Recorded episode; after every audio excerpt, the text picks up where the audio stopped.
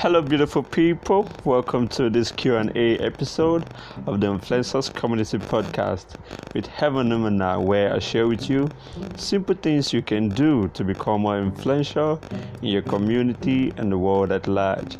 Super, super grateful to every listener who listened to the last episode on Refocus. I'm glad my story could connect with you. Um, in today's episode, I'm going to be answering some questions which you have asked me.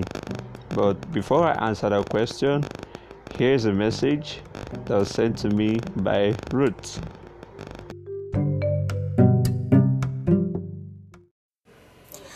Thank you so much, Sir Heaven, for such a powerful message. Indeed, I was really inspired, and I think it's high time I actually refocus and know what the will of God is for me. Thank you so much, sir.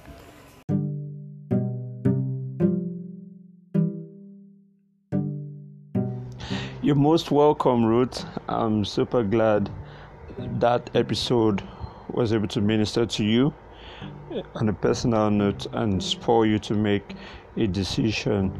Now, there are other questions I'd love to answer because this episode is basically a Q&A and Ruth also sent me a message on WhatsApp and I would love to read out the question she sent to me and share my response because I believe it's going to help everyone listening right now.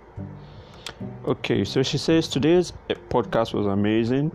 The catchy phrase, you can make impact and make influence, but yet not be in the will of God. Wow, this really got me because I realized that a lot of persons are in this category, including myself.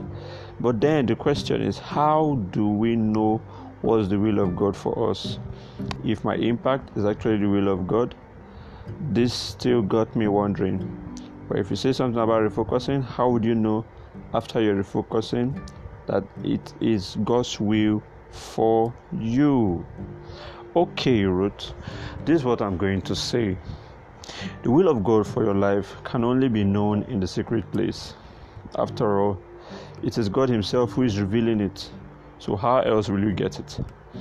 You see, your gift, your passion, your interest, they are all pointers to what this unique purpose is, but the clear blueprint can only be received when you sit patiently with God and listen to the instruction He will give to you.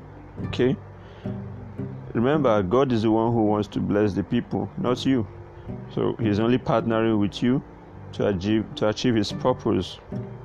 So you must understand what He wants to do and how He wants it done for it to bring glory to Him. There are many things you can do, but there's only one thing He has sent you here to do. If you're someone like me who is multi talented, you may be misled to emphasize on another gift you have, thinking your purpose is there, but you have to pay attention to what God is saying to you for you to know exactly where your purpose lies. All right. Now, one thing I used to know about me being in the center of the will of God, because you asked me about how do I know my impact is actually in line with the will of God. You see, by obeying His instruction to you part time, His instruction would always be to affect lives positively. But you must understand that you're not sent to affect every life in every way. Okay? For example, although I know how money works, but it's not my mandate to start holding financial seminars and conferences. I was instructed to do that. I can teach it once in a while and to a small group of persons, but I'm not going to do that on a large scale. I'm not going to do that widely. All right? The purpose of God for you would always bring the peace of God to your heart when you're not in the center of the will of God for you, you would always lack that peace. That's very true. So, to refocus, you need to go back and consult the information or the instruction God gave to you when you first began. Yes, if you've heard it before. If you've not heard it before, um, you need to listen to the thoughts that come to your heart in the place of prayer. Write it down. Write it down. write it down.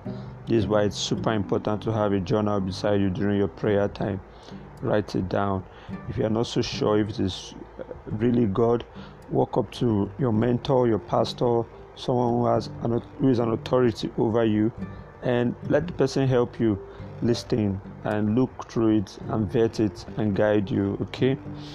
Now, as the days go by, you may forget certain vital details about what he told you, and that would cause you to begin to drift away. So, you need to go back often and consult what he led you to jot down and keep updating the note every time you sense a new instruction coming. All right, this applies to every every person this applies to every person. I've been getting several messages or several other messages. Um, someone has asked me, "How do I get a mentor?" Well, the, the most effective way I know for you to get a mentor is the person must be a person of sound character and not just someone who has mouth or someone who has true results, whose character you can and you desire to emulate.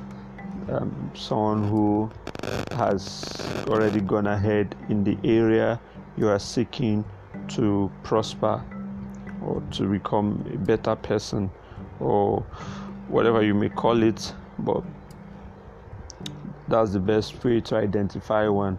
And if you want him to be your mentor well walking up to someone and saying please mentor me oh that's awkward.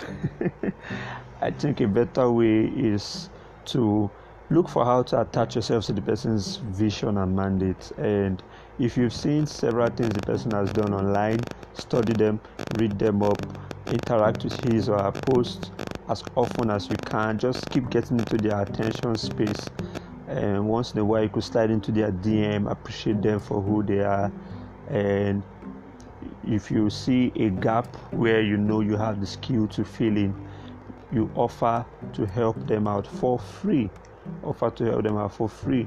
See, the best mentorship um, relationships are two-way beneficial. It's not just um, the mentor imparting you with knowledge, but you also helping him with your skill. Paul, Apostle Paul, um, was writing when he wrote a letter to was it Philemon or who? He said, Your servant who was once unprofitable to you is now profitable to me and to you.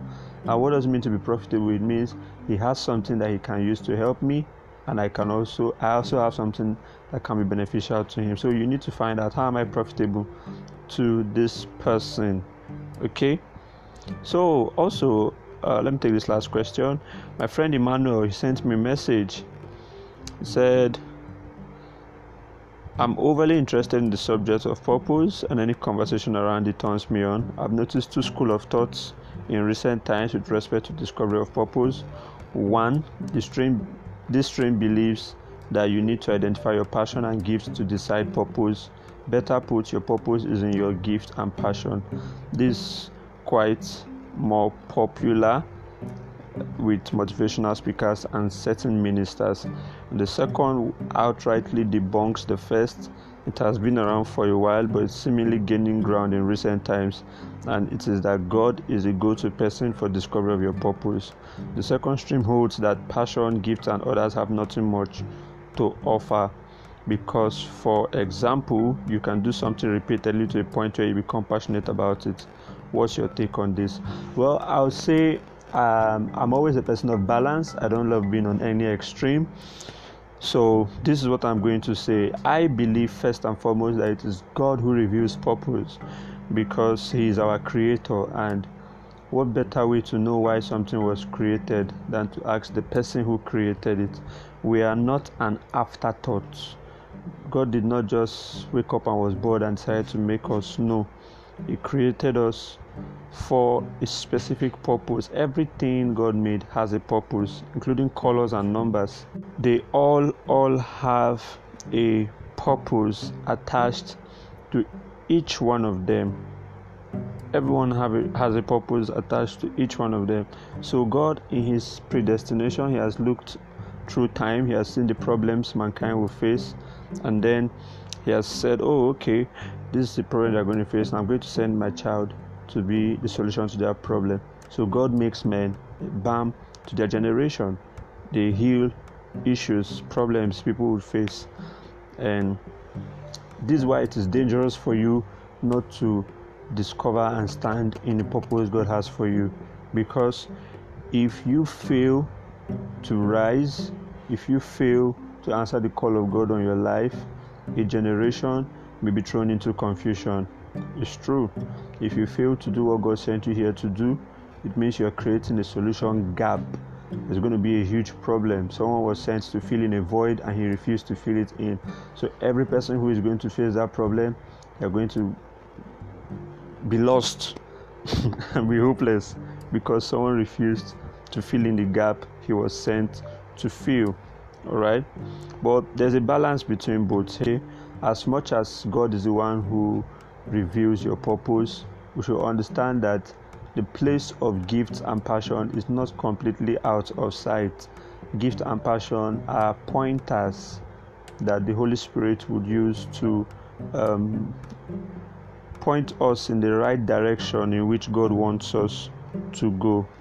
Okay, um, although one shouldn't absolutely rely on passion and talent, you shouldn't; those shouldn't be the primary uh, means of vetting, but they are still very much important. Okay, God uses talents and passions as tools that help us achieve our purpose.